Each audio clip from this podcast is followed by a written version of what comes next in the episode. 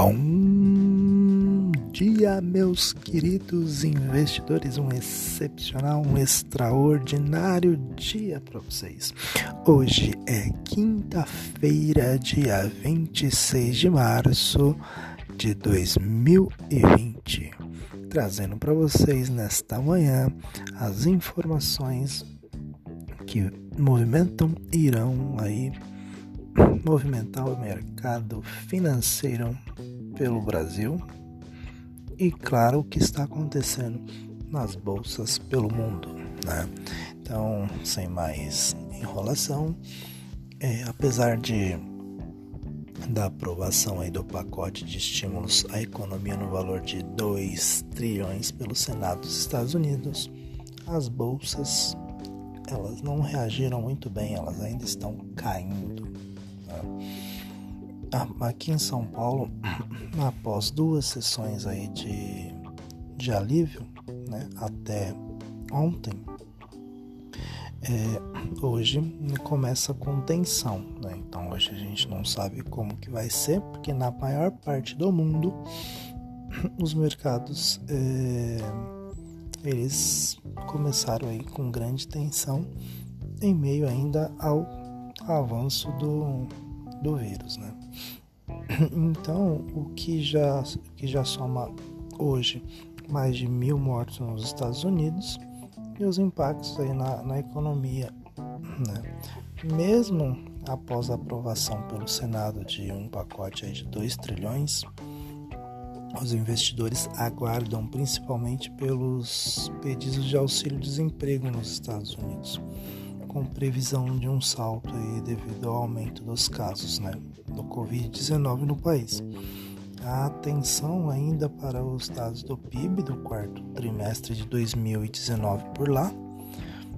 A agenda de indicadores no Brasil também é pesada, com destaques para o relatório trimestral da, de inflação e para o IBCBR, né? já somando aí hoje e até o momento no país nós temos aí 2.433, quase 2.000, é até mais cedo, mas agora por volta de de 8, 8 e 20 da manhã já está em 2.554 casos né, no, no país. E o vírus ele segue gerando controvérsias com parte, é, com parte de em do empresariado, defendendo o isolamento vertical, né, abordagem similar à de Jair Bolsonaro para lidar com, a, com o coronavírus, sem causar tanto dano à economia, enquanto governadores reforçam indicações de maior isolamento da população. Então, uns querem né, que, que volte-se ao trabalho para poder fazer a economia girar, e, e outros, né, já os governadores preferem que fique todo mundo isolado. É. No, no Japão, por exemplo, eles fizeram né, lá a economia está girando normal, eles se isolaram mais o grupo de risco, né, ali considerando mais o pessoal dos 50 para cima. E, e os demais estão trabalhando, tomando as devidas né, suas devidas precauções. As bolsas mundiais aí, né? O pacote de 2 trilhões que foi aprovado por, por voto em, em unanimidade 96 a 0 no Senado dos Estados Unidos no final da noite de ontem, né, que era madrugada de hoje aqui no Brasil, mas as bolsas de valores da Ásia fecharam em queda nessa sexta-feira, né? Lá já é sexta-feira. E os futuros de Nova York estão negativos. Então, agora a medida será é, votada pela Câmara, pela Câmara dos Representantes, é controlada aí pelos democratas na sexta-feira, dia 27, amanhã, antes da promulgação do Donald Trump, presidente dos Estados Unidos. Os mercados agora temem que os pedidos de seguro-desemprego que serão divulgados nesta manhã pelo Departamento de Trabalho do governo americano mostrem uma explosão explosão durante esta semana. As estimativas mais otimistas aí da JP Morgan coloca o número de pedidos em 1 milhão. O Bank of America e a Morgan Stanley acreditam ser em torno de 3 milhões de pedidos, enquanto o Citigroup é, projeta que serão 4 milhões na segunda-feira. O Goldman Sachs né, publicou um relatório alertando que 2,2 milhões de, de empregos podem ter sido destruídos nos Estados Unidos entre o final de semana passado e o começo dessa semana, à medida que a epidemia do coronavírus avança no país. Algumas das regiões mais ricas do país, como a Bay Arena de São Francisco, na Califórnia, estão em quarentena há uma semana. O número de, de casos aí do Covid-19 nos Estados Unidos subiu para mais de 55 mil na noite de ontem, com 1.041 mortes, informou a Universidade Jones. Só a Itália é, e a China tem mais casos, né, hoje aí no, no comparativo. A Itália a gente sabe porque ela tem a sua grande a grande maioria da sua população já é idosa, né? já são pessoas acima de 50 anos. Na Europa, as bolsas de valores abriram em queda. Líderes, líderes europeus é, defendem ter uma teleconferência nesta quinta-feira para discutir aí uma resposta à crise. Na Itália, o número de mortos atingiu aí o pico de 7.500 pessoas e na Espanha já ultrapassou 3.400. Na quarta-feira, superou a China, que tem até o momento 3.291 casos, né, mortes, desculpa.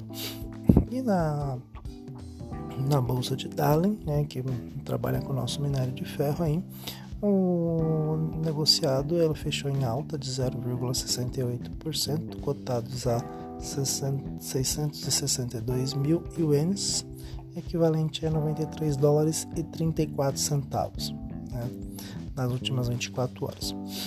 O Bitcoin ele está cotado nesta manhã aí ah, na casa dos 6 1.649 dólares e 75 centavos, ele está em leve queda de 0,19%. Aqui no, no, Brasil, as agendas aí dos indicadores é, fica para o Banco Central, que divulga o relatório trimestral da inflação né, no seu website, após o IPCA 15 anunciado esta quarta-feira desacelerar mais do que o previsto. O diretor de política econômica do Banco Central, Fábio Kansluk, comenta o relatório às 11 horas em seguida o presidente da instituição, Roberto Campos Neto, fala em entrevista coletiva. Já os dados do IBC-BR de janeiro, considerando aí uma prévia do PIB do, do Banco Central, serão divulgados mais tarde, por volta de 9, 9 15 da manhã é, ainda sem os efeitos do, do corona né, na, na economia. A expectativa é de alta de 0,40% na comparação mensal é, em 1% em janeiro de 2020, né, na comparação com o mesmo período de 2019.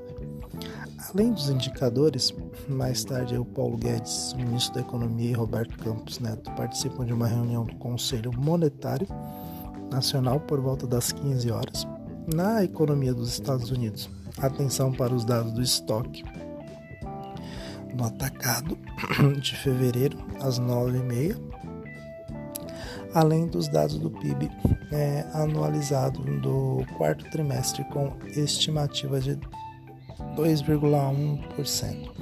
Mas a intenção fica para os números né, de novos pedidos de seguro-desemprego semanal, com dados até 21 de março a expectativa é de 1,64 milhões de pedidos, ante aí a dois, é, 281 mil da semana anterior. Economistas fizeram projeções de que o número viria muito alto por causa do avanço da pandemia no, no país. Né? Aí, é, agora aqui nós temos a questão da que, uma queda de braços, aí, né? um, uma, um jogo de força entre as autoridades. O presidente Jair Bolsonaro, de um lado, voltou aí contra as medidas adotadas pela maior parte dos estados para combater o coronavírus, ao propor isolamento vertical, né, só para idosos e doentes, como já vem fazendo o Japão.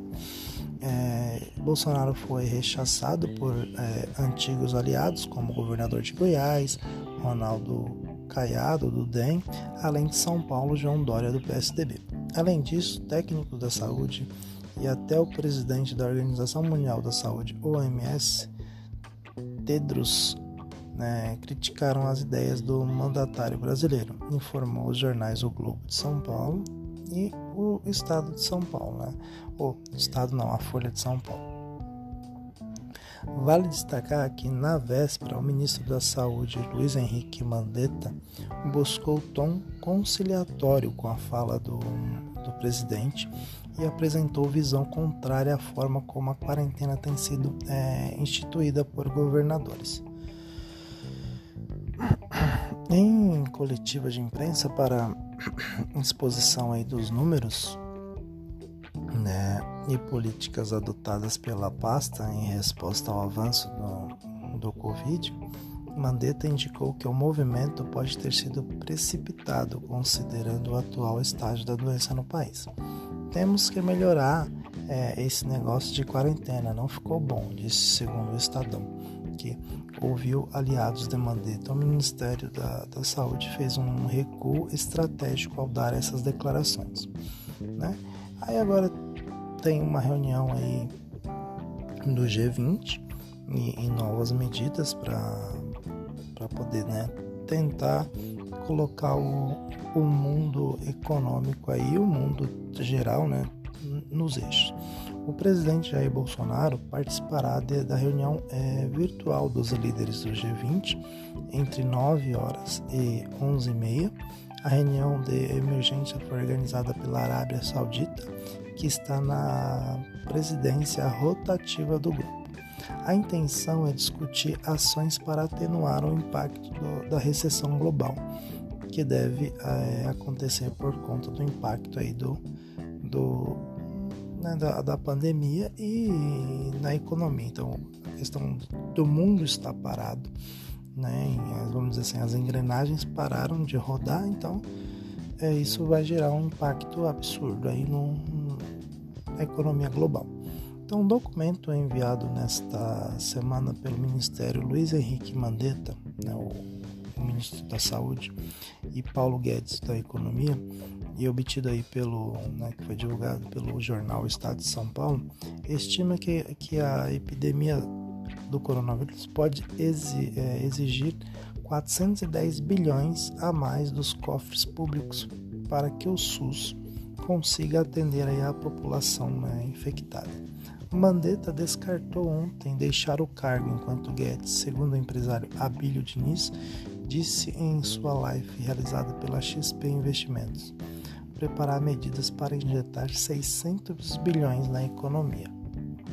Então, vamos ver aí quais são os passos que, o, que o, a cúpula né, nacional vai tomar em relação a isso, assim como os Estados Unidos já injetou aí 2 trilhões, a, a zona do euro está tá buscando aí injetar 600 bilhões.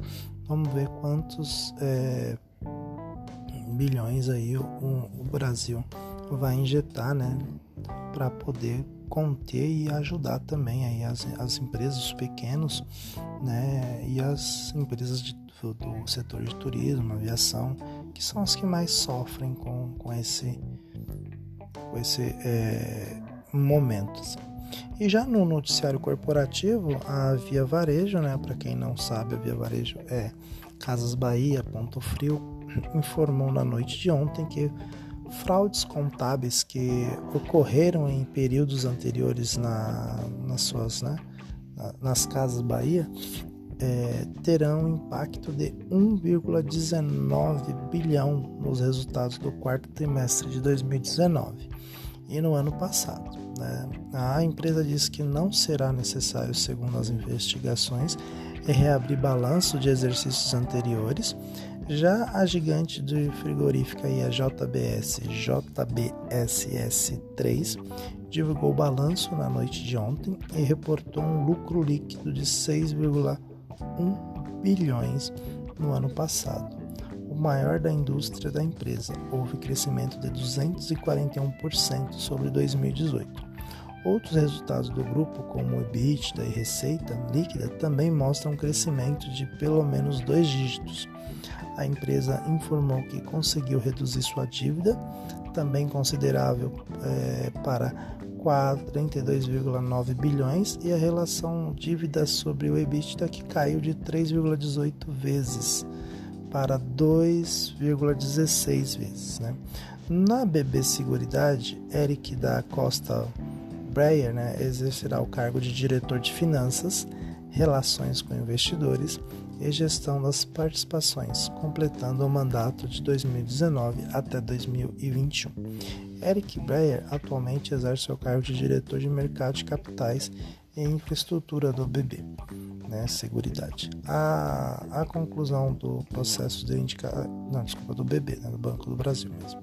A conclusão do processo de indicação ainda dependerá de, de trâmites internos antes de ser submetida ao conselho da companhia. Então, basicamente, isso daí são os assuntos do dia, né? Ficando ainda sobre a questão do né, dessas divergência entre governadores e presidente, que o presidente né, acha que deve ficar isolado somente o grupo de risco e voltar a economia e voltar as outras coisas a funcionar para que né, não fique muito tempo nessa parada, porque uma coisa é fato: os pequenos que irão pagar a conta. Nós já sabemos disso, né? Os pequenos que irão pagar as contas e muitos pais de família aí que vão deixar seus empregos porque eles são empregados aí por micros e pequenos empresários e muitos não vão aguentar ficar mais do que 27 dias fechados. Mas vamos ver o desenrolar, né? E o nosso foco aí de, de investimento, vamos ver como que vai acontecer o, a volatilidade hoje na, na B3. Ontem eu publiquei um, um post no Instagram falando que em dois dias a bolsa havia aí, é, atingido quase 18% de positivo, porém eu também relatei que veja como que a volatilidade ela é muito rápida no curto prazo. Então volto sempre a frisar e dizer que não adianta você ficar pensando no curto prazo. Pense sempre a longo prazo, porque no longo prazo seus ganhos sempre serão bem-sucedidos. Né? Quando você tem boas empresas que são é, pagadoras de dividendos e tem boa governança. Então eu vou ficando por aqui. Desejo aí para os senhores um excepcional dia, um extraordinário dia e determine sempre no, pela força da sua mente que seu dia será excelente e assim ele o será. Tá bom? Então nos falamos amanhã no nosso podcast Bom Dia Investidores.